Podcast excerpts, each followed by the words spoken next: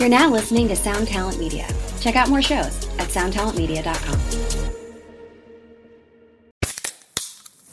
Hey, what's up, everyone? I'm Matt McGachy, the vocalist of Cryptopsy and the host of the Vox and Hops Metal Podcast, where I sit down with fellow metal musicians. We talk all about their lives and music while sharing killer craft beers. If you've ever wanted to sneak backstage and share a beer with one of your favorite musicians, well, Vox and Hops is the podcast for you. This week on the podcast, I had an amazing conversation with Morgan Lander and SJ Jones about Kitty Pig. There is this episode and over 450 other ones to help you enjoy life, metal, and craft beer. So what are you waiting for? It's time to become a Vox and Hops head. Cheers. Our stage is loud. When we do when we do these festivals, you can't hear any vocals, you can't hear any guitars. You hear the drums, you might hear a little bit of something because none of these bands have gear on stage.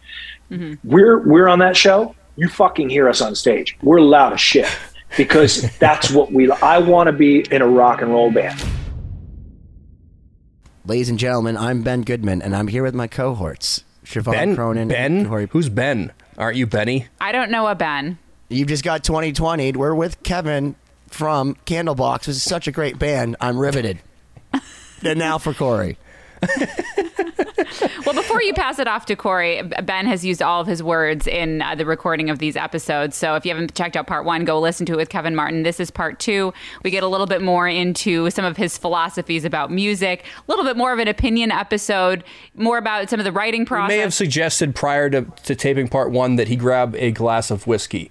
And generally, that makes part that. two, you know, a very, uh, very open and, and lively discussion. And that's no different in this in this case here. so we really got to let loose in this one. We're not going to spoil any of the fun. This is part two. Fucking apologize ever. It's rock and roll. Look it up. Part two with Kevin Martin.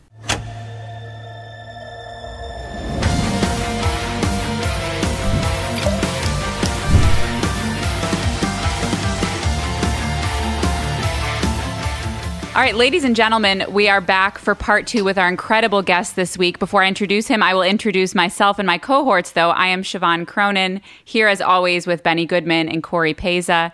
And back for part two, the incredible Kevin Martin of Candlebox, clearly a scholar in the arena of music. We learned so much in part one. You have to definitely go back, listen to it, like and subscribe, 2020-d.com. I can't believe that that first episode went by so quickly. We are so excited to talk more. We barely got into even the meat and potatoes of everything. So, welcome back for part two. Thanks for being with Thank us, you. putting up with us. Can't wait to dive in.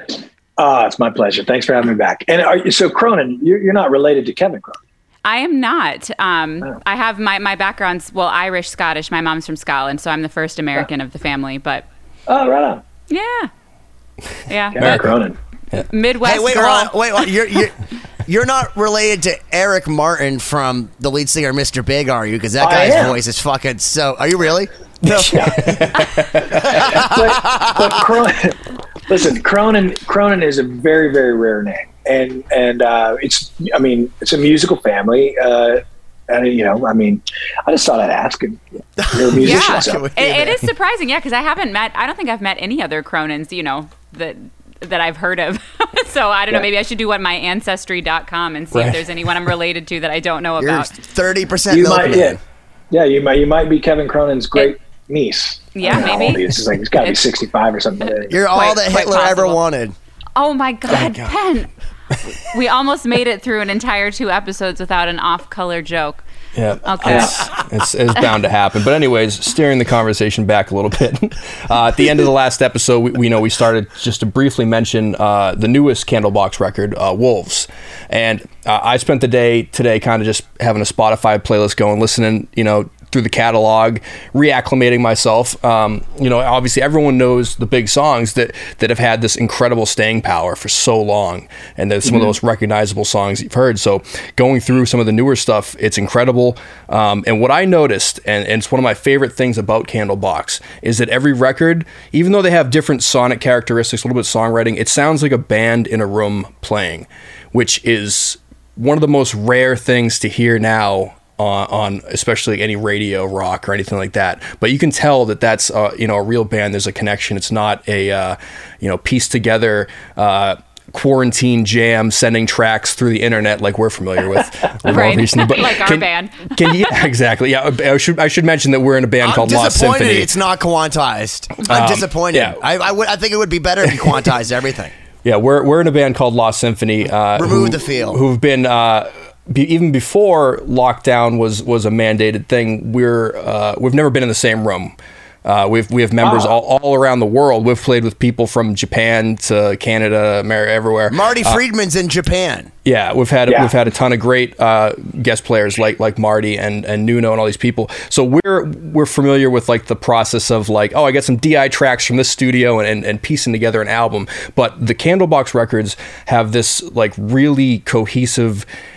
Uh, organic feel, you know, thr- throughout the catalog. Can you talk a little bit about, you know, what gives you guys that that vibe and, and how important that is to you? Yeah, I mean, it's like I mentioned earlier. You know, I don't, I don't um, make records until I'm ready. I don't walk around with you know books and books and books of lyrics. So what I, what I've always kind of fought for with the band is that we record live. Um, we've done it since uh, the demo tape, uh, the red demo tape, the infamous red dem- demo tape from 1992. Uh, up until the Wolves record, um, it is a process that I think is very important um, to the creation of the art um, and the music that you're trying to, um, or the, the, the process and and and and the the uh, the story that you're trying to tell, if you will. And I think that that only happens when you put yourself in uh, an atmosphere. And maybe I'm, I'm speaking purely from myself, but you put yourself in an atmosphere where you are forced to be creative, um, and you and your and your conversation uh, revolves around the creation of that song that is that you're working on. It makes you in tune with one another musically. Um, and I've always said, you know, to the guys in my band from, you know, from my punk bands when I was, you know, 12, 13 years old till Pete and Bardi and Scott and I became a singer, is if you can't play my part and everybody else's part in the band, then you're not doing your part. You should be able to mentally be playing everybody else's part when you're performing or when you're writing or recording. Because you have to be thinking about how everything else is going to be stacked and where your position is inside of that. And and i think that that's one of the things i learned from i think the, the jazz background of my father um, was that the reaction and the responsibility of a jazz musician and the reaction um, uh, rather than um, uh, I guess you know reactionary is not always the best thing, but in music it, it's very important um, because if you don't react to the emotion or to the to the movement that's happening in that song, everybody's going to recognize it.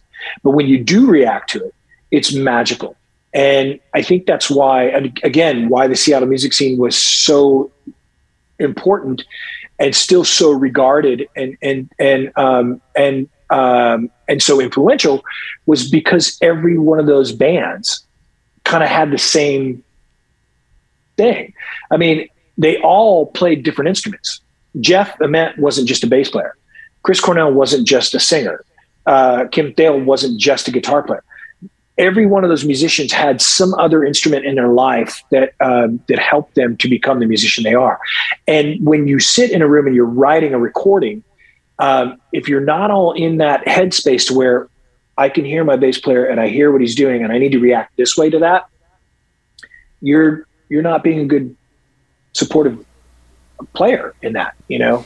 So that's why our records kind of come across the way to do is because we do record live. It's imperative to me that we record live. Uh, we go into studio with six of 12 songs. We don't go in with 12 songs. The only time we've ever done that was the debut album. Um, and that was just because we'd been playing together, you know, for like six months when we made the demo tape Yeah. and then another six months before we got signed. And then we made the, the album and we're like, okay, well, we should use you and Far Behind from the demos because we'll never be able to reproduce those. We tried re-recording them. It didn't work. So we took the you and Far Behind from the demo tapes and each, by the way, those are both one take tracks. So that's how good we were as a band before we even made our debut album was, is, is, you know, we worked and worked and worked and worked very, very hard to to become those musicians and, and, and those creative entities to one another and supportive uh, you know, actors or characters, if you will, um, to one another musically. So that's why every Candlebox record you have is so different. There, there's, I mean, we're the most inconsistent rock and roll band, I think, from Seattle, and, and it's it's a terrible thing to say, but it's true. Like we never we never wanted to limit ourselves to our Uh, creativity. diverse. Don't you know? You know, diverse, eclectic. Give yourself a Yeah. positive adjective on there. Hang on, I was just I was saying it was eclectic. but yeah, yeah. I mean, no, that's it's you know, it's so that's- great. It's Yeah. and it, it, that's what made it so fun to kind of to like I said, you know, spend some time today and go back and listen through, you know, the different eras and the difference and you know, like there is definitely the like the different uh, sonic quality and the different tones and, and, and you know everything, but there is a, a cohesiveness of that live band in a room that sounds like Candlebox is playing. that's that's it. I think you know a lot of people say you know um, what's your favorite Candlebox record? You know they ask me all the time. I I, I don't really have one. You know um, because every single record has something on it. Like Happy Pills to me is is an odd record for us. Um, there's six songs on there I absolutely love, and there are five songs on there that I don't even know why we bothered to record. Um, then we made Into the Sun when we got back together in 2006. We made Into the Sun in 2008. And it's a magical record because we were so hungry to be working together again. for happy and, pills um, just just before we move on from that uh, i read somewhere earlier you know that that album had a lot more influence from a production and label standpoint as far as the sound and everything was that is that why there's songs in there that you didn't connect with as much Yeah, I mean, the label was looking at the point uh, at that time. Um, I believe um, Train. That's what they're called, right? Uh, they had that song. Um, Sweet Tell Soul, me. Sweet, Sweet Soul Sister, or whatever it was. Oh yeah, hey soul sister. Hey, soul yeah. sister. Yeah, it was like 1997 or something, or something. Ukulele, Uh, bro. so the label was like, you guys can move into this world because Train is like this pop band that's getting venturing into rock, but they're still doing pop. I was like, what are you fucking talking about? But so we had asked Roger Waters from Pink Floyd to produce the album. He said yes. Maverick said no, he's too old.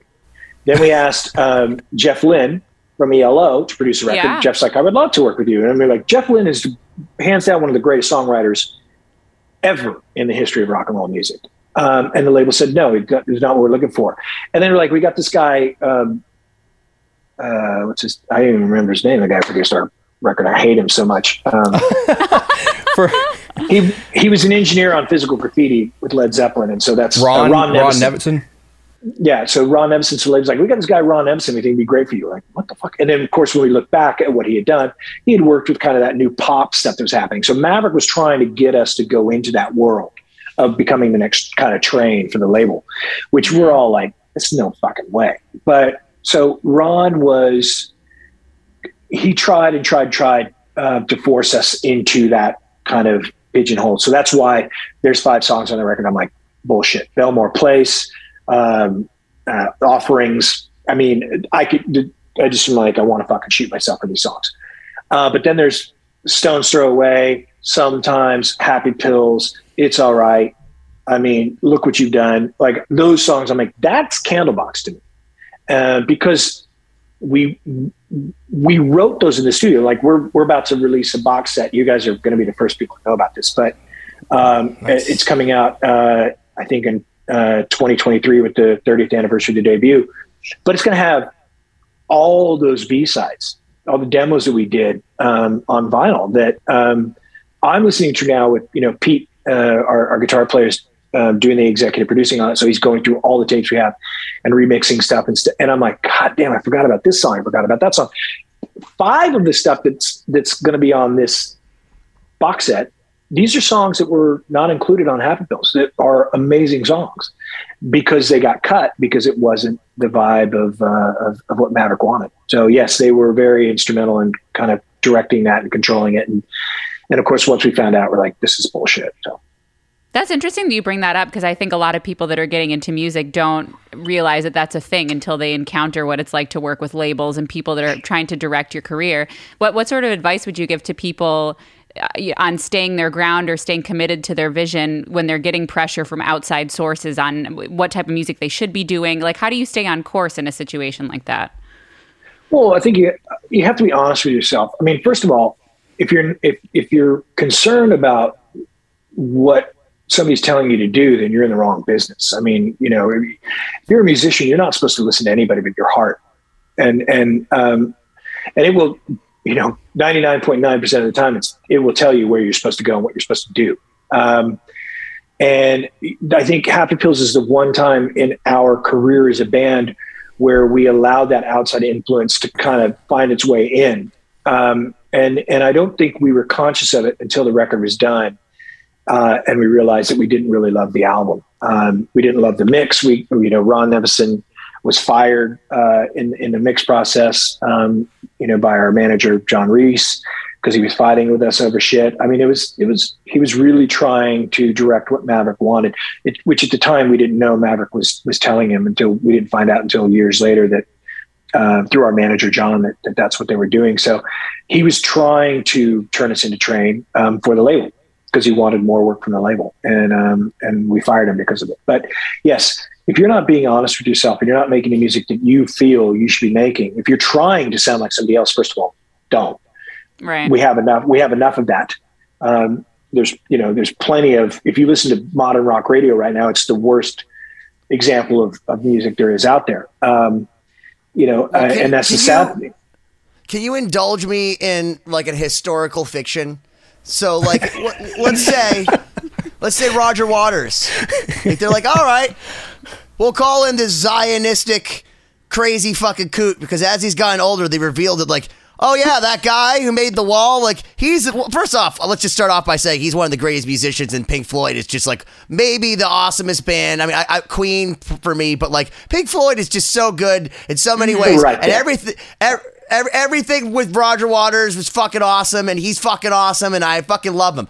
But he seems like a very hateful, strange, old, curmudgeonly, cantankerous human being with a lot of very strange. I'm not sure I feel good about things to say. What do you think would have happened had you not done Happy Pills the way that you did. And they said, yeah, let's get the dude from Pink Floyd over with the Candlebox dudes. Like, what, what would that, what would that have been like, Kevin? I think, I think that the, the record would have been a lot more introspective. Um, you know, one of the things I love about Roger Waters, um, not only his solo stuff, but what he's done with Pink Floyd, but the stuff that he's produced as an artist. Um, he is um, you know, he comes from that generation where his father was in, uh, you know, uh, World War II. His grandfather was in World War One. Uh, he comes from a broken family. He's an, he's an artist from England. Um, he's a brilliant songwriter. Um, he he would have certainly been all over me when it came to lyrics. Um, he would have been all over the band when it came to their playing. Um, I think that we would have made a record that was um, very introspective um, and and very personal and probably I dare say, groundbreaking for a band of our caliber of musicianship. I mean, at the time when we did Happy Pills, um, we had Dave Krusen from Pearl Jam 10 on drums, Pete Klett on guitar, Bardi Martin was playing bass. I was now at this point I was playing guitar uh, and, and, not only writing all the lyrics and the melodies, but playing guitar as well. And we had a friend of ours, Robbie Allen, who was playing guitar. He was a great songwriter from a band, band called Rob Rule. So I think that we would have in in that process made a record that would have probably been um, as good as maybe a Superunknown or um, or Alice in Chains Dirt or um, you know maybe Dark Side of the Moon Pink Floyd because we were striving for that as a band and the direction that the label was forcing us with Ron Nevison was not the direction we wanted to go. Now Happy Pills sometimes in a stone's throw away if you listen to those three songs you can you can hear the the the um, the depth of which we're writing as musicians. Those three songs are are my favorite examples of uh, where I felt the band was at our peak as musicians, as writers. The first album's a fluke. I mean, that was just we got lucky with that record. We wrote Far Behind, we wrote You, we wrote Cover Me, I wrote Blossom uh, Bardi, our bass player, brought Far Behind and You the first day he came to try out for the band, and we turned those into you know the biggest hits we've had. But we weren't really great songwriters at that point. We didn't know ourselves. I certainly didn't know myself as a singer. I don't even sound like that anymore. I can't even sing far behind like that anymore. It's that was my first singing gig. So wait a minute, hon. Before my brain loses it, if if we had basically had invited Roger Waters, and you guys had done a record together in lieu of what had happened, you could have had uh, your pudding and your meat. Jesus Christ. I'm sorry. I apologize for him. I've had to apologize for him in, in several episodes. Uh, I know I got No, that's all I can think of when I hear Roger Waters. It's like you can't have any pudding if you don't eat your meat, Yeah, and that's, that's like not- all I can. I, I'm just That's, I'm that's not fucking Roger with you, Waters. but That's the movie. You know, I mean, that's his whole concept. I no, mean, listen, he no, he says it all, on the fucking he's- record. Yes, but he's talking about what was going on at, in England at the time during World War Oh, One. I That know was there's a deeper meaning all to the it, but history I was to it. just huffing. And if you don't know, eat your meat, you can't have any pudding. How can you have any pudding if you don't eat your meat? So if we'd have worked with Roger Waters, I probably would have said, you can't have your whiskey unless you have a line of cocaine. If you don't have a line of cocaine, you can't have your whiskey. yeah, so it's like a uh, fe- it's, a, it's like a feedback loop, Yeah. I mean, you know, a mean, catch that's what we would've done. two. There's still time for the next Candlebox record. Oh my gosh. Well, but this is speaking speaking Get of songwriting. wolves. No, but why going would back, you get wolves? What's wrong right, with Ben, that one? We're done with you. Speaking of songwriting, you, you mentioned, you know, how you developed kind of as a band, as, as songwriters over the course of your career and over several albums. Can you talk a little bit about the process for you, maybe individually and collectively as a band, you know, writing your first album and, and how it's changed? Like, what is the songwriting process like for you? Uh, it's um, it's it's super disjointed. Uh, we are not uh, in any way, shape, or form prolific at all. Um, we go into the studio with, like I said earlier, about five songs that, that are in in strong structural um, working order, and then the rest is demos. I've I've gone in with uh, vocal uh, melodies, and uh, you know, for my voice memos, and said, "Hey, I have this thing. This is a guitar part, but I'm going, "Na, na, na, na, na, na, na," you know." And so the guitar player learns it. He goes, "Oh, yeah, that's cool. Let's do that." So on Wolves, for example, uh, the song uh, "Trip," which is basically about my um, love affair with my wife, and you know, 20 years into our relationship, and I'm still as in love with her as I was day one. That song's about how she tripped me up when I met her. And I was 32 years old. I was, had, had been single for about a year. I got divorced a year earlier and my first relationship didn't work out. And I was, you know, kind of running around LA and just enjoying the fruits of my labor, if you will. Uh, and, um, and then this young 21 year old Australian girl sits down next to me in a club and we started talking about art and music. And I was just completely, um, destroyed. I mean, every I was madly in love with her from from the minute I met her, and uh, and I still am. So that song "Trip" on this record um, was this simple little "Suspicious Minds" guitar part. Really, it was you know that ding, ding, ding, ding, ding, it's picking through, and it, it it I didn't have lyrics for the song, but I it made me the little dance that's happening with that guitar was just beating my brain into thinking about my wife. And I was like, I have to write this about Natalie. And so that's how it happens. It's, it's, it's, if you, like I've, I've said it a million times, I think, is if you are allowing yourself to be lost in that moment, into the music that you're creating as an artist, you will, you may not produce a lot. I mean, and then there's, you know, brilliantly prolific artists like Billie Joe from Green Day and, and uh, Ben Gibbard from, uh, um, from uh, Death Cab for Cutie and, you know, Jack White. And there's, there's guys like that can just write Frank all the Zappa. time. Frank Zappa. I'm not that guy. But I when love Frank do Zappa. write- uh, everybody loves Frank Zappa. But when I do write, I am at that point. It is every ounce of my being, and so we work really fast. We only do about two to three days of pre-production. Uh, we go directly into the studio, and the conversation is because we, we're live.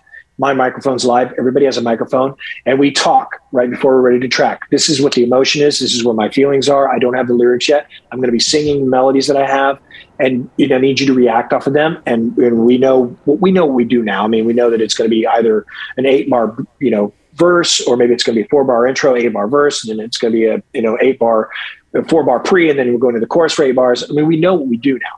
So it's it's easy for us to uh, to to dive into it, but it's very important that everybody in that process when we're, when we're doing that writing in the studio, what, what I mentioned earlier, when we go in there with the songs that are just a demo, is that everybody's in tune with it and everybody's it, it, it keyed into what the emotion is behind that song. And that's how we write and that's how we work through it. And that's why Wolves is is you know I think the best record we've done since the debut album, even better than the debut album because we're so. I mean, there's there's a point day two when we were recording this record. We were only in the studio for five days, where I have a complete meltdown with the band, and I'm like, "Go home, record's done. We're not doing this. You guys are, are you're nowhere near uh, where we were three days ago when we started pre-production. I don't know what the fuck's going on, but you know, let's let's just call it a day. Um, and that happens because when one person comes in without that mentality of if we're here to work, produce, and create, it throws everything off. When you're when you're writing the way we are now, that doesn't count for everybody else because I don't know how everybody else writes. But when we're doing what we do, and Brian and Island and Adam and, and Dave have been with me now for, you know, well, Adam's been with me for 20 years. Dave's been with me for 20 years, um, 20 plus years. Brian and Island, they know what I want. They know how I work. And um, but when one of them comes in without something, it can it can pull that uh, well, sweater thread and you know you yeah, all of a sudden the whole. I think yeah. Corey nailed it. Like I, I love the the whole band in a room thing, and now you have you know this get back thing with the Beatles, and like one of the things that I love about what you just made like me clear about was that like you kind of write like how I've seen the Beatles to write, which is kind of why I love your band from day one. And is it yeah. interesting? Have you seen that documentary? And is it interesting now to vicariously look on someone like, you know, going, Octopus's Garden, and, and then it's like totally George writing it through Ringo kind of thing? Like, like does that happen yeah. to you? Like, do you feel that watching that vicarious? Is it weird for you? It was funny because my wife and I started it, and she was like, "Oh my god, this is like you guys," because we've been together so long, and that's how we work. We we will go and lock ourselves into a room, knowing that it's time to produce something. And Are I have Paul? Because I, I, don't like Paul that much. He's an listen, asshole. And I'm not. But he knows what, what he wants. I was about to say that. I, I have been Paul so many times because, and, and he is an asshole on it. But the thing is, is that he's the one who's there producing these songs. He's, I mean, they're talking over him playing Let It Be. They're talking him over writing Get Back they're he's producing this shit, and these guys are like, oh man, I look like a cigarette. I don't know what you're doing, but I don't like you. know, I had lunch the other day; it was delicious. And then you know, John Lennon waltzes in whenever he fucking wants, and Paul's like, hey, I've already written five fucking songs. but that's the thing. I I have been Paul, and and that's what happened in in the studio during Wolves. I like I was like, fuck this, and you know, my bass player Adam's like, well, you know, in defense of ourselves, like, in defense of yourselves what the fuck are you talking about? There's no defense. I mean, you're not. You can't defend yourself right now. We just did two days worth of pre-production going through all this shit, and the fact that you're not sitting here with charts in front of you is bullshit. And I pay these guys. That's yeah. the difference. Like I'm a business, right? So I'm paying them to be there with me. It's not like we're a band right now and, and they're included in everything. These are, you know, I'm the last remaining member of Candlebox. So these guys are hired guns. Now they've been with me a long, long time and I love them to death. But I'm like, if you guys want to take on the responsibility of the band, they're like, no, no, no, no, just pay me my yeah. salary. That's cool. You know, because the financial responsibility of everything that happens making a record, that thirty thousand dollars rests on my shoulders. That's an you important know? point, yes. and I, sure, I, just want to yeah. I want to talk about that real quick because there's a uh, almost a negative connotation of um, like that that kind of division of labor where it's you know you have a you know someone that's the artist that's kind of controlling and overseeing everything and there's these guys that are part of the band and they're they're hired guns and they're they're the best at what they do and that's why they're there. And you kind of sometimes see like a little bit of like um, uh, outside perspective of like oh well there's that asshole singer or whatever that's that's running.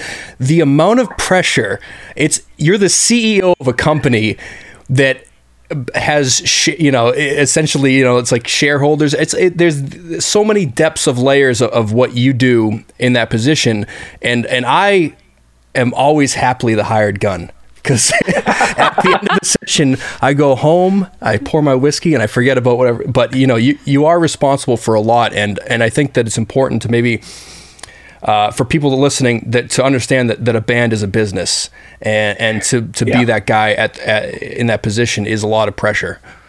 It is. It is. And, you know, I mean, I even said in the, in the process of, you know, the, the studio when we had the meltdown, I said to the guys, I was like, you know, I'm a great boss and I I pay you guys very well and you get bonused out every tour and Christmases are great and I'm a great boss and I don't want to be this guy right now. And I and I hate that I'm yelling at you, but what the fuck, man? Like I'm not paying you to not come in here prepared. You know, and they're like, Well, you don't have your lyrics. I'm like, don't. That that's not that's not how it happens because I'm in Right. there I'm in there Yeah. singing and they're not you're not reacting to the lyric. Because Mm-hmm. even if I did have my lyrics, you're not going to react to those lyrics. You're going to react to the, the hold on. emotion. Can we stop for the- one of the second? mu- of the song. Because you are the goddamn boss. You're the prince of Candlebox, okay? you can fucking do whatever the goddamn fuck you want because you're the prince of Candlebox. So if you want to come in and just go, like, listen, you, you Metallica, one of the greatest selling bands of all time. If you listen to any of their demos, it's wanna na na na na na. Wanna na. You think fucking Jason Newsted was like, oh, I don't know what wanna na na means? No, he came in and played sad but true and shut the fuck up because he didn't need to know because he's not Cliff Burton. yeah. Yeah, there's a uh, yeah, there's a great great documentary uh, Jason Hook put out called Hired Gun, um, which Oh, yeah. is is the best kind of peek behind the curtain in terms of, of that whole situation, and it- and it goes Since the in, it Wrecking goes Crew. Yeah, it, it goes into great depth about you know the division of labor and, and the responsibilities of an artist versus you know the supporting musicians and and it, the uh, the dynamic is it's pretty incredible because you know on, on one hand you know being an artist is is a pressure and and, and uh, a responsibility and a risk Yes. that I never ever want to handle. Uh, and being a in demand hired gun is a pressure that is very high because you need to be immaculate.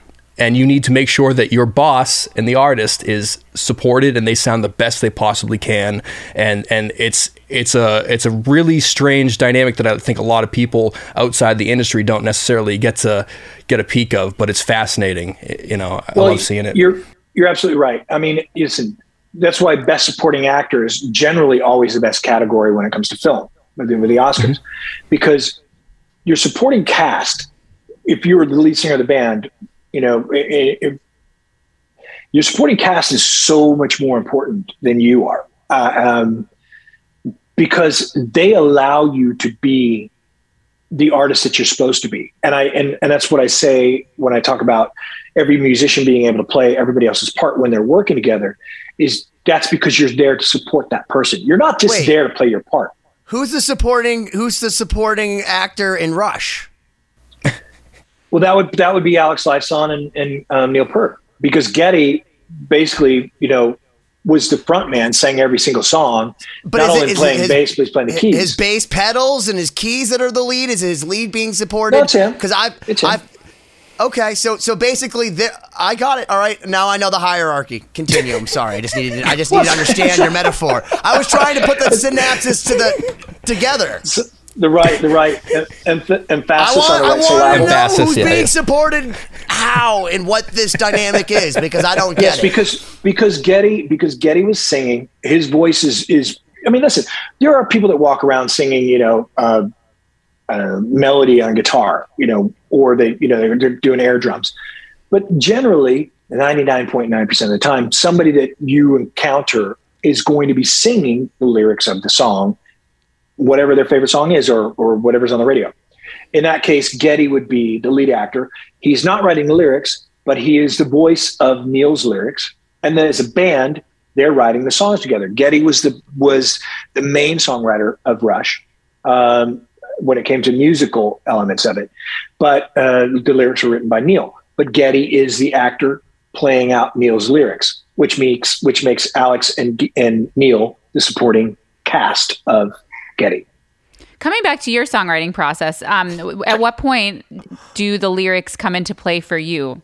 Because I'm interested how you know how that that comes to you after. So it's after sort of the music is is primarily written. At, at what point do you start focusing your energy on the lyrics, or does how does that happen for you?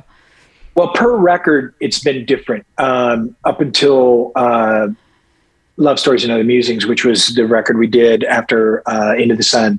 So, Love Stories and Other Musings was recorded in 2011. Um, with the first album, of course, you know, we were writing and practicing every single day. So I was writing lyrics as, as the band was, was um, writing songs. I didn't have all of Far Behind written until we went into the studio to record it, and then the, the lyrics came to me as the second verse, and uh, and the outro uh, of the song came to me that way. Um, generally, for me, it's always I let the music kind of dictate to me what it wants me to sing. Like I mentioned earlier with Trip, I knew that that playful guitar part, because it made me think of my wife, that I had to sing about that, and then the way it felt made me feel like, yeah, that's she kind of tripped me up when I met her. And now we're going on like 20 years together. It's kind of crazy.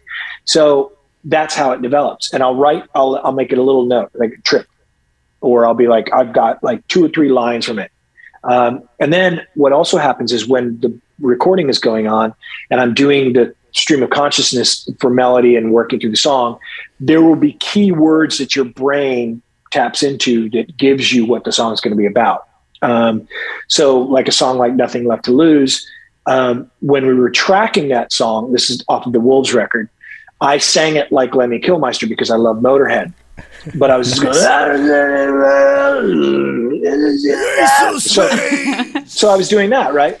And but I had when when I went back to listen to it, when I knew I had to write lyrics for it, the first thing I heard was "I'm attempted murder," right? So I was like, "Oh, that's an interesting that's an interesting way to look at uh, a human being, like being a human being. Uh, I'm, I'm, I have nothing left to lose. I'm all these dark sides of everything we're experiencing. And so I wrote the first line of attempted murder. Can't you see the signs? Of course. Um, uh, I don't know. It's a fucking, uh, I can't even remember the rest of it now, but, but it, like, it, so in the process of when it was Yeah. time for me to do the vocals, very much like Dave Grohl's Sonic Highways when he did that, where he doesn't write the lyric until the song's done.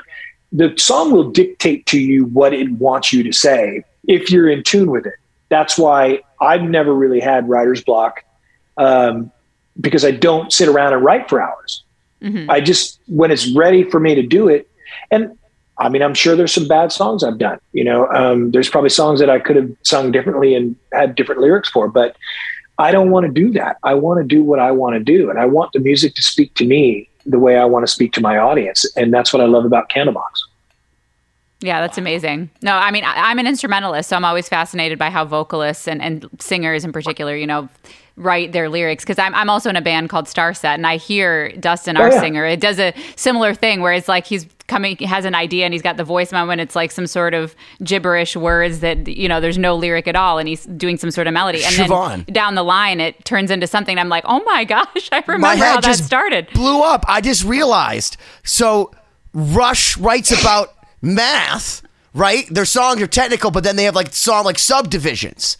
And you're like, so is Neil Peart writing for Geddy, or is Geddy responding to Neil? And Geddy's responding to Neil. The same as Yeah, Elton I- with Bernie Taupin.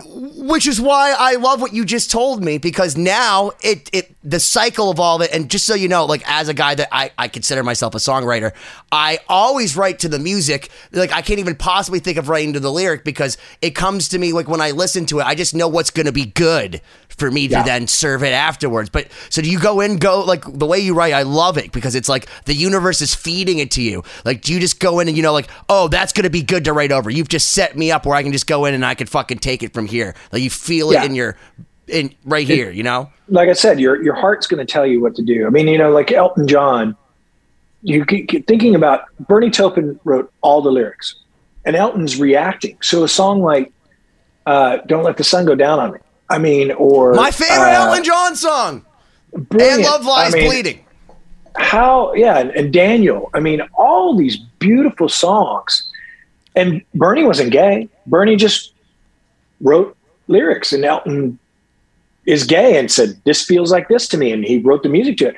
That's brilliant shit, man. I mean, that's like, that doesn't happen very often. And not to, you know, compare Candlebox to Elton John or, you know, or, or Rush or anything, but when you have that, when you allow yourself to be that vulnerable as an artist, I think that's when you write your best material. That's why I'm going to be interested to see what Queens of the Stone Age uh, next record is going to sound like with all the shit that's going on with him and Brody. But, um, you know, Josh Homme is one of those artists that can do anything. I mean, from Kyuss to Queens to Vultures and back to Queens, and all these amazing. I mean, I don't know if you guys know, but no one knows that that song is twenty fucking years old.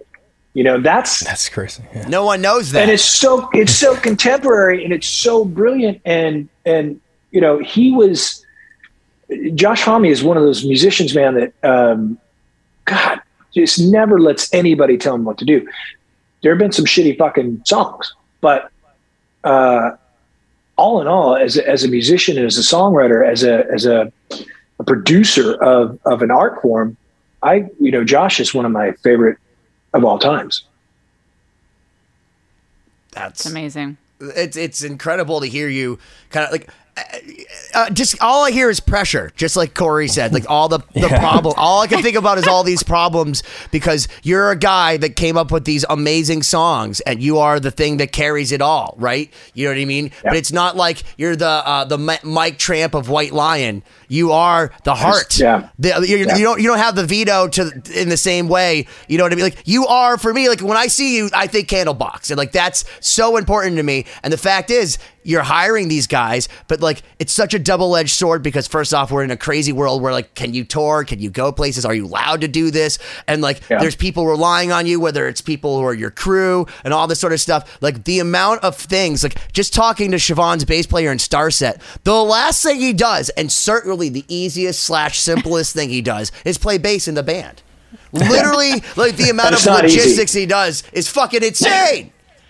But they're a great band and they're busy and the I mean there's those parts are challenging. I mean my guys, you know Brian and Island, these two guitar players that play with me, um, it, I wouldn't you know I wouldn't want to fill Peter Klett's shoes. My guitar player for our first three records is. Uh, I put him in the same category as a David Gilmour, as a as a Jerry Cantrell, So as sick. a um, I mean, as a Nuno Bettencourt, Peter Klett is one of the most underrated guitar players uh, in the history of rock and roll music. And um, so, for the fact that the, the fact that Island and Brian are willing to step into those shoes and take that on is um, it's such an honor for me to play with them that they feel respect enough to try and produce. I mean, they both have JC 120s, these Roland JC 120 amps, because that was Peter's sound for the first three Candlebox records. So they have them and they own them. They bought them to sound like him.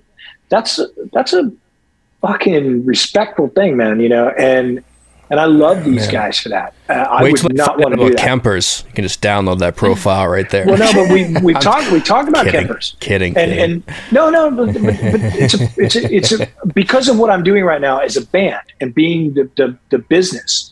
It would be way cheaper for me to buy both of them Kempers to not have any fucking amps on stage and no cabs. But I'm old school, man.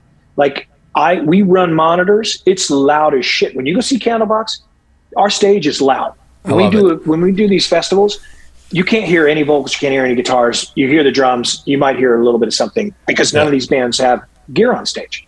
Mm-hmm. We're we're on that show. You fucking hear us on stage. We're loud as shit because that's what we. I want to be in a rock and roll band, you know. And it would be cheaper for me to buy these guys Kempers, but I want to step back there in front of Brian's Marshall rig and put my head in that speaker. And there's pictures of me Hold doing on. it because I Hold love on. it. I'm gonna blow why your do you mind right now. the I'm gonna- things I'm gonna- ever? I'm gonna blow your mind. Hold on. You could buy the Kemper, you buy a radial box, and then you get a whole wall of Marshalls left over from Kerry King or It's not the Yngwie same. Malmsteen, and then you can just put it through all of them at once. It's not the same. All at once. It could be for It's real. not, it's not the same. It's not a tube, and I can and I can hear that difference sonically. I can hear it. That's that's completely uh, admirable, and I think tone's a real thing. So But I mean, I'm an idiot uh, because I should just go. no, you're not. Who cares what I'm hearing? Because the audience isn't hearing what I'm hearing, but I'm the one that's feeling the air move from those fucking cabs Right. from a Class A or a Class B, you know, 50 watt Marshall amp. Yeah, and that's what your fans have come to expect, and that's what they deserve. You know, that's like I said, Yeah. that's you know, there's not many things that make a band stand out nowadays. And the first thing, you know, jumping around, you know, I, I have my Spotify up on on my studio one of my studio monitors all the time because I like to listen and reference and everything and listen to my monitors.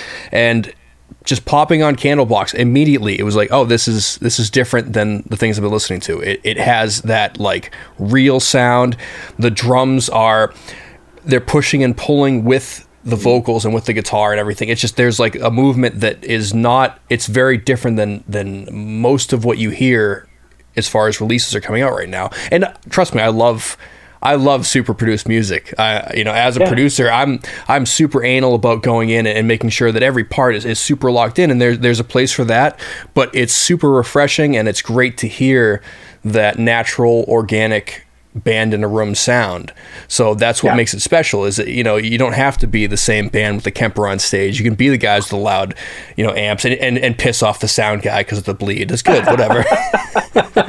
yeah, yeah. I mean, you know, listen, it's it's rock and roll. I, I have a saying. It's called rock and roll. Look it up because it, the the problem.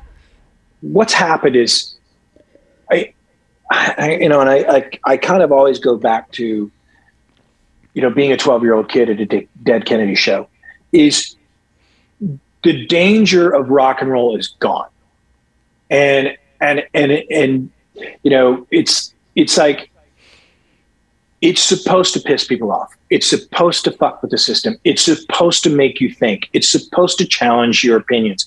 It's supposed to have a political stance. It's supposed to make you feel like, you know what, maybe I'm wrong. And maybe I should or or this is exactly what I'm feeling and this person understands it. And there's so much candy out there. I you know, I've said it a million times like there's there's like 75,000 vanilla ice creams. Where's the Neapolitan? You know what I mean? I love a Neapolitan. I want a little strawberry and chocolate. I don't just want vanilla. Yeah, okay, you got vanilla seed. Where's the seed from? Oh, it's from Panama. Big fucking deal. It's still vanilla ice cream.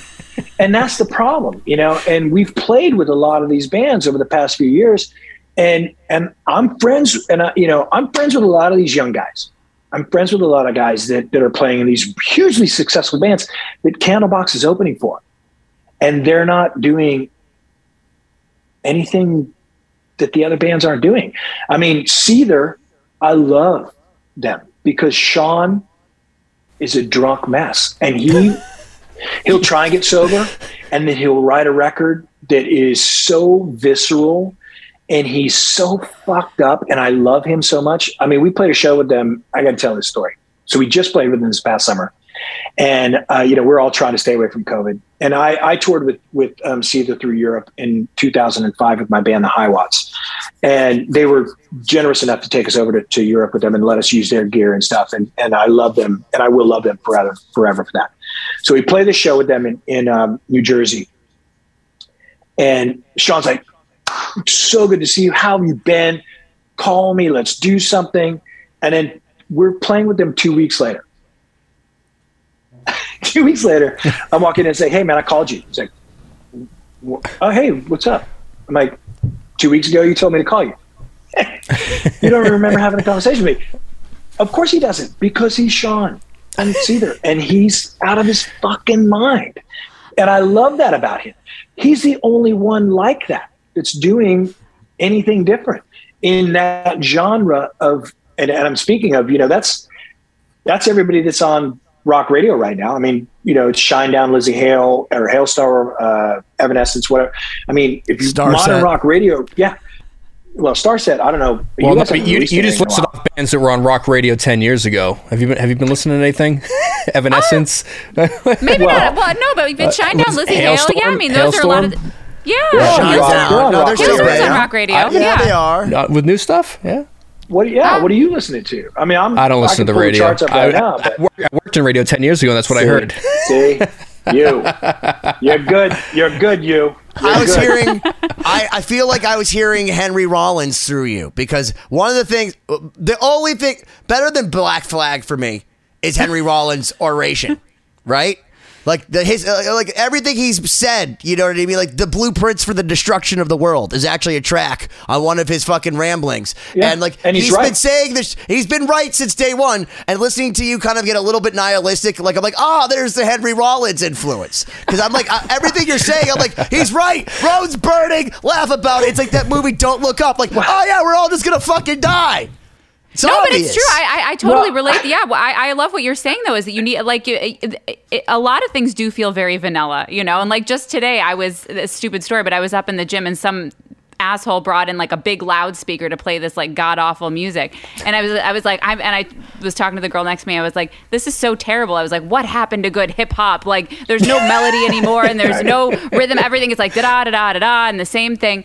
And like this guy like heard me and like took his speaker away. But I mean, really, like a lot of the times, I I feel that that's the case. It's like it's uh, you're so hard pressed to find somebody that's that's like the renegade, like doing something. Siobhan You know, it's- bullying it's all people at the because- gym. What's wrong with you? Well, I mean, I think I think the thing is the, the, the responsibility rests on the listener's shoulders, right? But unfortunately, we've become a you know, and I'm he's mentioned nihilistic. That's fucking crazy. But we've become a society that relies only on instantaneous gratification, right? So there's no real depth. Like we talked earlier about opening the vinyl or the cassette and pulling the lyrics out. That process we all grew up on, right? I'm I'm 52 years old. I don't I don't know how old you guys are, but I'm assuming you're in your 30s or 40s. Um, that process of, of of only having something physical in your hands doesn't exist anymore our physical our physical life is this thing that I'm you know I'm touching and looking at and, and you know and messages are coming in and I'm swiping them as we're having a conversation. The the the approach towards appreciation of of the art or the crea- the, the creative craft of art is gone by the wayside because we don't want to dig anymore. That's why music is becoming so vanilla because everybody's just hoping for a hit single which will give them a little bit of love. This Ayron Jones kid that's from Seattle, I know you guys have heard of him. I have played with him seven times this year. There's, he is the foundation. Eh, eh, he's living, breathing Seattle.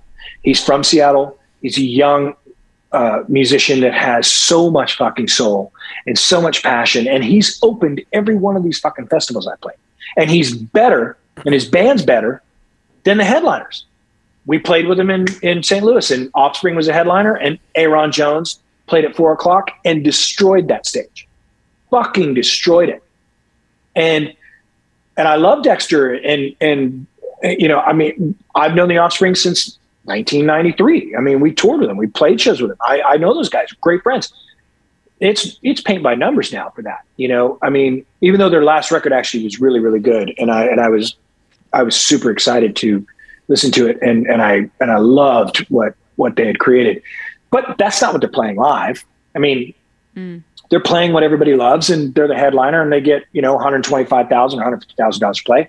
Ayron Jones plays for you know four thousand people at that twenty thousand you know capacity venue for 500 bucks.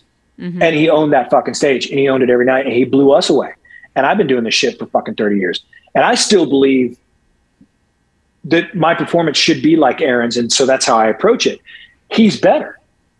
That's, I mean, but we've lost this kind of, we've lost the love of the danger of rock and roll. And it's supposed to be dangerous and it's supposed to destroy shit. And you know, Billie Joe's meltdown at iHeart Festival years ago, which everybody fucking talked about when he was saying, "You, I got one minute left. Go fuck yourself." He was right. He got sober because of it, which I wouldn't have done. I, you know, I mean, I've had my meltdowns on stage, and fuck that. I don't have to apologize for anything. Five Finger Death Punch. I'm saying this on your podcast. When they apologized about that lead singer melting down in Memphis, the street mm-hmm. festival, I tweeted, "It's like Guns N' Roses never fucking apologized. Don't you? Your name is Five Finger Death Punch. What are you apologizing for? Don't do it. So your audience is pissed off in Memphis. They'll forget about it. You guys had a shitty show. Don't fucking apologize. You're Five Finger Death Punch. Hey, Yeah. we're sorry. Our singer had a bad night. Go fuck yourselves. Don't apologize. Your audience will understand. And if they love you, Yeah. Who the fuck cares? You got paid two hundred thousand dollars to play that fucking show. What, what's that band? yeah, Like yeah, she you fucking hates me it at that point. Yeah. if you Hold want on, to what's, redo the- what's who, who's that fucking dude? Wes Scantlin or whatever his name is. Like, what's Wes the band? Puddle of Uh, Mudd. Chi- Puddle of Mudd, Puddle of yeah. Mudd. Do you apologize for that guy? Because I feel like I've seen some stuff and like they're just letting that. It's like because there's a few bands, okay, that dude, and then Days of the New, okay, that guy Yeah. has some serious fucking problems. Like tra- I, I, I've seen them live, and the dude's literally the craziest mental case. Like Axl Rose times a thousand, and like I don't understand how that's even happened. Like, do you apologize for those guys? Do you apologize No. at that level? No. No. All You right, never that's great. I love that. No. Never surrender. No. Corey Hart. rock and listen, man. Exactly, Corey Hart. I love Corey Hart. Rock and roll music is this guy right here is a perfect example of what it's supposed to be. You that's I don't need to apologize to you if I have a bad show and you don't fucking like it. I'm sorry. I'm human. Guess what? That's what mm-hmm. fucking happens. This is the And- rock and roller that that it's supposed to be for me. Yeah, Charlie. I mean, It's you know he's the one for me. Just say That's the fucking and and he, those stories of him. You know, when Mick Jagger's knocking on his you know hotel room, where's my drummer? Punches him in the face. I'm not your fucking drummer. You're my singer. You know, and that's that's real shit. That's rock and roll music, and that doesn't exist anymore. And it's not to say that these bands aren't making great music. Shinedown's last record was fucking awesome. Lizzie Halestorm. I mean, great band. Ben, Breaking Benjamin. When do you stop trying to you know i guess appease your audience? And when what i loved was i did an interview with um, with brent from shinedown i want to say five years ago that record uh, i forget what it was called. They did it uh, they, they wrote everything themselves. It was the first time that they'd written an entire record by themselves. And it's not that they're not capable of it because they're a great band and I, I do love them. And I think that they've written some amazing songs, but it's the first time that they actually ventured into the world to write by themselves. Yes. Yeah, yeah. And, uh, and I did a Westwood. Vaughn's like, I was on that with them. tour. yeah, we toured with them I- on that album, yeah. And, and I sat with Brent and I said, so how does it feel to be solely responsible for this album? And he was like, what do you mean? And I said, well, it's all on your shoulders. If it doesn't sell, you wrote the songs. Like you guys wrote everything. I mean, there may have been one song on that record where they wrote with somebody else, which their whole career has been songwriting with other songwriters, which is fine, you know, in that world. But he was like, I never really thought of it that way. And I'm like, well, I just want to know. I mean, you're I'm here to interview you, and what's it feel like to take that responsibility on? Because it's a challenge. When you have to be solely responsible for the success or failure of your fucking record to your audience, that's a challenge, and it's hardcore, and it can be and it can be it can be heartbreaking when that record doesn't sell. Yeah. And I don't think that record sold for them. Fed him to the wolves. when when you have a, a band even even like Shinedown, uh, you know who who's had longevity and especially you know Candlebox, you know you guys have been around forever. When you have a, a new record, like how do you break down? Uh, I guess the results of, of a release because you guys uh, bands especially no well just just to put this out there bands especially like you you have this I'm sure a core audience that Yeah. is Thousand people. that, that well hey those thousand people they're fucking They'll awesome buy right? everything you do. so, yeah, yeah. so you have that but there's like layers right you have like those people then you have the outer layer that that's you know been with it for the hits and then you have the people that might catch the radio songs so like how do you look at that element of the business of being candlebox when you put out a record I still don't care. I mean, I, I you know, it- it's caution to the wind for me. I mean, it always has been. I'm, I'm with Pavement Entertainment, which is they have um, uh, that plush, uh, the, the girl band plush. They're on our label, which is, I mean, I'm, you know, whatever Pavement Entertainment is what it's called. They, I think they have Puddle Mudd as well. Um, it's a hard. That's a hard question to answer. Um, I throw caution to the wind just because I don't give a shit. I, I I make a living. Um, I didn't get into to uh, music to be a rock star. I, of course, if it came with the you know with the title, then great. That was awesome. Um, I, I've only ever known music. That's all I've known It- it- from from the youngest of Kevin Martin to the oldest of Kevin Martin. It's all I have. I mean, I I don't. Uh, I've never followed a trend. I've never tried to write a single. I've never concerned myself with you know being friends with any other successful band, um, uh, aligning myself with people that you know can influence a crowd or take Candlebox. I've never, I don't give a shit, man. I I make what I want to make, and I love bands that do that. You know, uh, Yeah. I mean, if you look if you look at my playlist on my phone, it's it's all over the fucking place. There's a band from Australia I love called Gang of Youths. Um, they they missed on the last record. They're back with this new record that's brilliant. Um, Band of Horses is one of my favorite bands. They have their first number one fucking record uh, in 20 years of being a band right now. Uh, Manchester Orchestra is Oh, a yeah, I band love I. I love. Starset, we've played with Starset. Unbelievable band. I mean, that's the thing. That's so creative. What's going on there with that whole screen and all the shit that he's doing, but the band is really fucking good, and they Thank you. support that. And They're all right. that that to me is interesting. They use You know, a lot and- of and- Kempers. They do. But there's true, a wait. reason. There's a reason for that. And in that Yeah, environment, Dustin, Du- Dustin wa- doesn't want the guitar player to know that he has any power over whatsoever.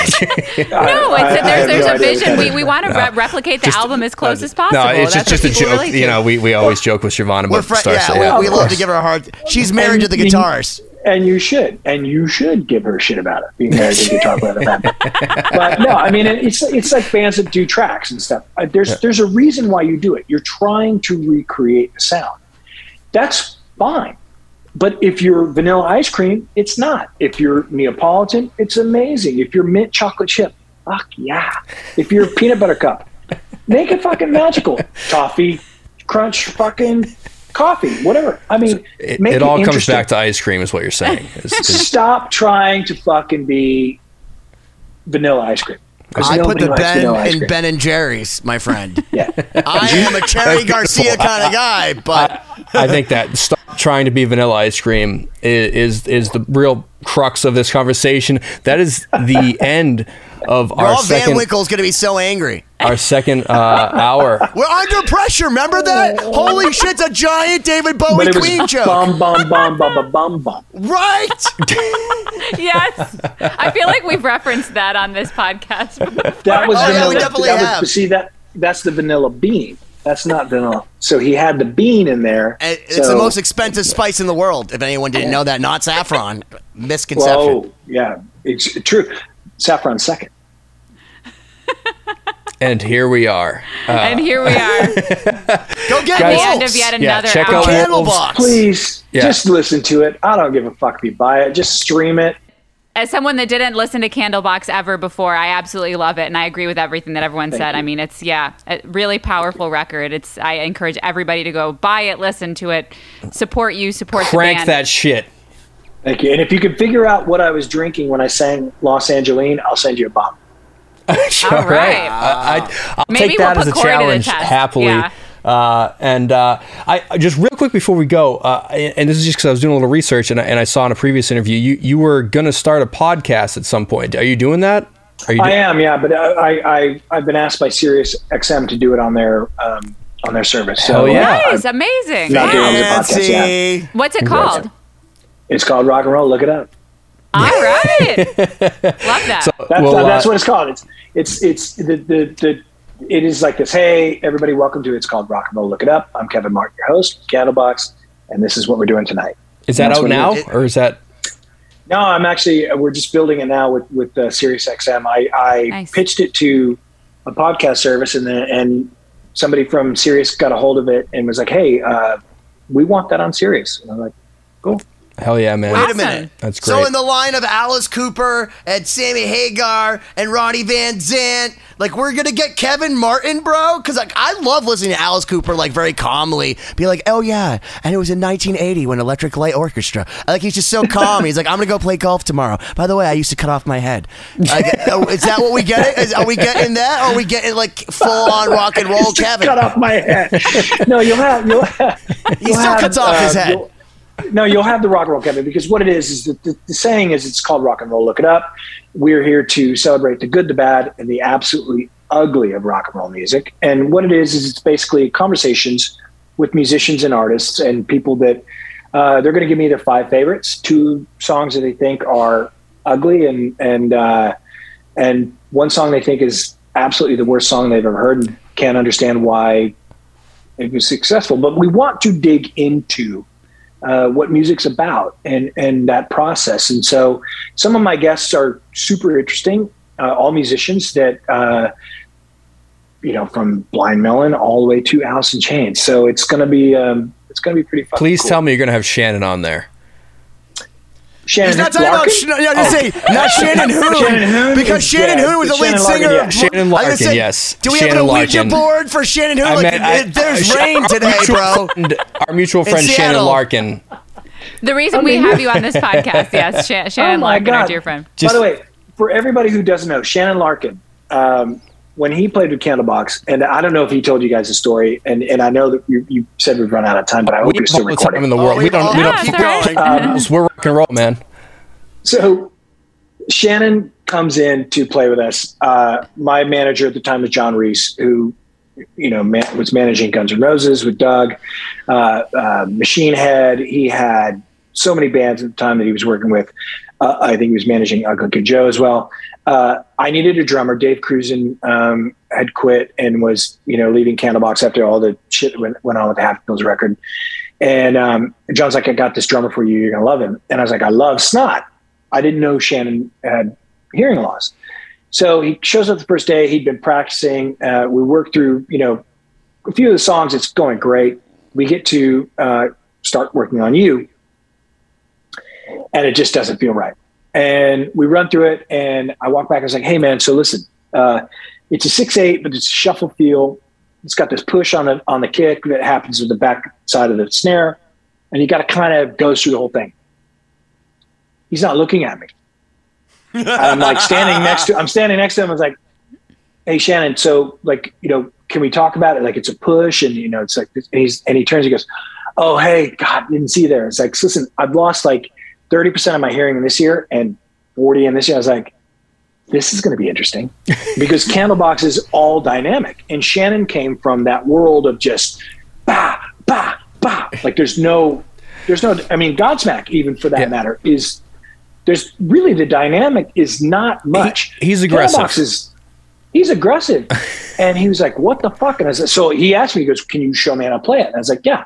I sat down, and it, and he was just like, "Oh, it's all ghosts." And I was like, "Yeah, it's all ghost note. You just got to drag that fucking snare, just drag it, drag it, so da- da- da- and you're gonna reach over and go bell here, and then you're gonna reach over here, and this is- and he was like, "Oh my god, we're gonna have so much fun." And that tour that we did was an absolute blast because he was he focused so hard on what I needed from him.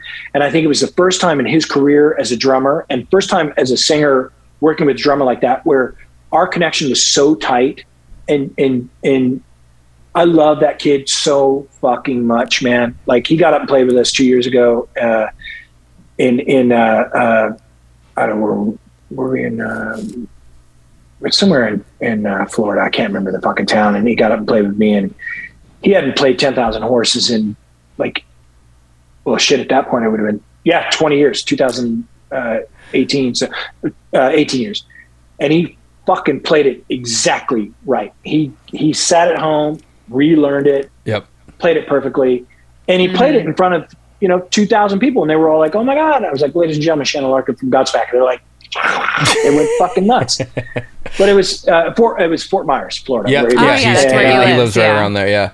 Yep. and he just he killed it. But like our our connection on that tour when he played with me was not only something for me to learn from, but for him to learn from it. And I think that we we just became the best of fucking friends on that. And I love that kid from the bottom of my fucking heart. You know, I have can a black believe that. and- He's an amazing because human, he, yeah. he flew me down to Florida. I went down and jammed with him in the Apocalypse Blues revival, and let me just tell you, so like he can't hear shit without his things in. Like I had, I did, hang out with Shannon's amazing, but one of the things that's amazing is that he's so passionate. He'll be like, man, it's like ba-doom boom. Da, ba-doom, boom. And, and he does it to a point where, like, if you're not a musician, you're like, "Oh, this guy is fucking crazy." yeah, and he is. He is crazy. He's pretty crazy. But then yeah. he'd be like, no, no, no, hold on, hon, no, hon, shh, dude, you gotta do the boom, boom, da, da, da, and like he'll look at you like you're supposed to know what he's talking about. He's like, and then he'll look back at you're like, dude, you just nailed it. And you're like, what? I nailed. He's like, yeah Great That's the thing supporting, is with Shannon. great supporting, is he- great sporting actor. There we go. Because he's one of those guys that he literally. He doesn't have to hear you. He's literally like he's astrally projecting himself He's- into your mind. He's rock So and roll earlier- incarnate. Yeah, yeah. And when I what I was mentioning earlier about musicians that that play every other's every other person's part, that's what Shannon I think learned from me. Was I was like, listen, you're not just here to play drums. You have to support this entire band, and I, I you don't know any of these fucking cocksuckers, but you have to know this and you have to learn it. And what can I do? And he's like, just keep just keep turning around and looking at me and talking me through it, and I'll learn everybody else. And that tour we did, which I mean, it was just Pete and I with three new musicians.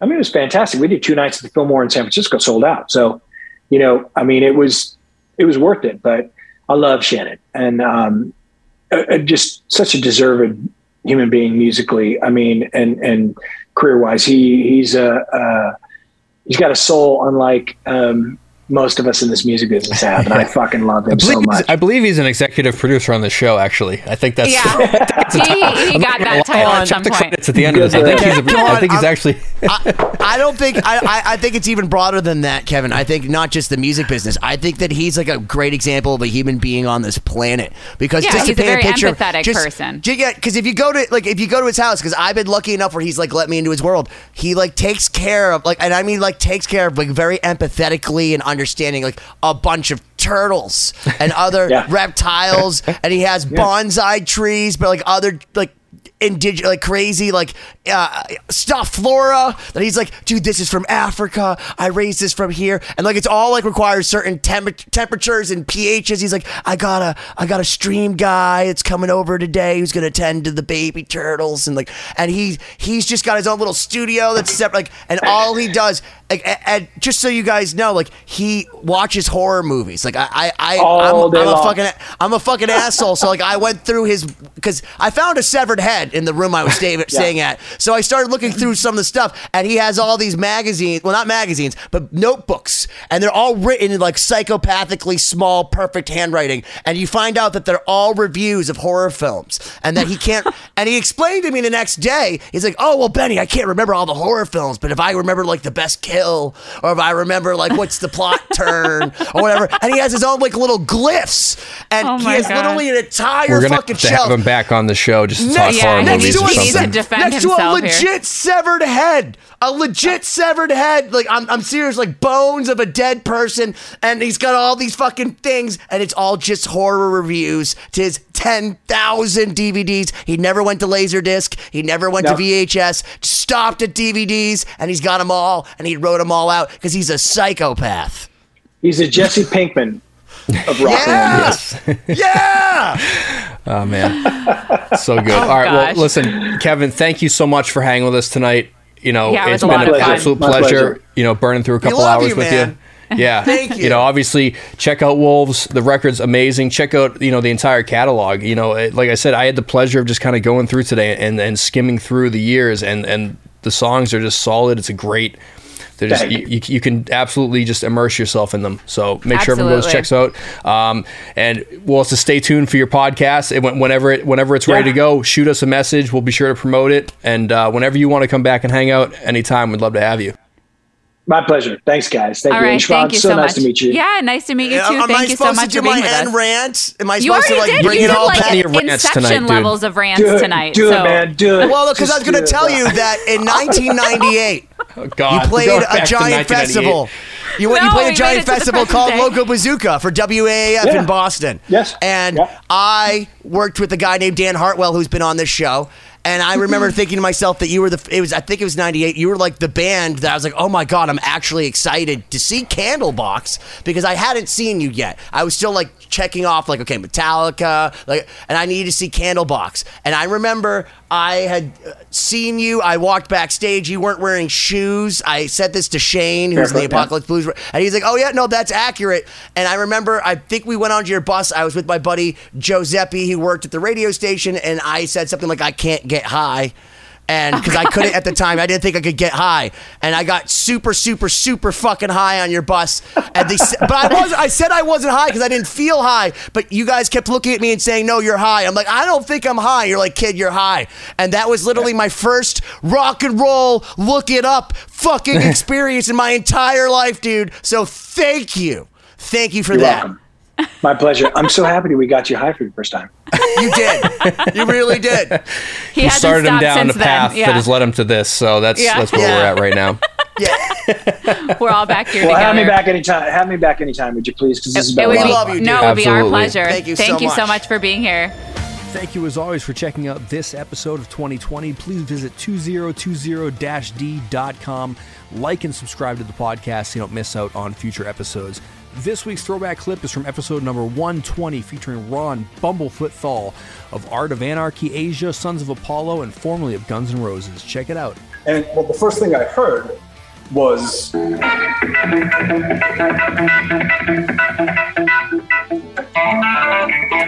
and and I just never heard that sound before. My ears had never heard anything like that before. I couldn't believe it was a guitar doing that, and it changed my entire way of looking at guitar. Because before that, I was just um, like hyperactive kind of player. You know, I was Angus Young on excessive amounts of crack, and This is Chris DeMakes, guitarist and vocalist for Less Than Jake, and host of Chris DeMakes a Podcast, a songwriting podcast where every week I'm joined by an amazing guest to break down the writing, recording, and release of one iconic song from their career. In our giant evergreen back catalog of episodes, we've had rock legends such as Dee Snider and Huey Lewis, punk rock favorites like Mark Hoppus, Fat Mike, and Brett Gurewitz, and up and coming artists of today such as Liz Stokes of the Beths and Genesis Owusu. We've had guests from all genres and styles of music, and I guarantee that if you peruse our back catalog, you'll see several episodes that'll make you say, Man, I gotta hear that. Whether you're a fan of music or a creator of music yourself, you'll take away a whole new appreciation for the songs you know and love. Chris DeMakes a Podcast is available for free on all the places you could possibly listen to podcasts, and new episodes come out every Monday.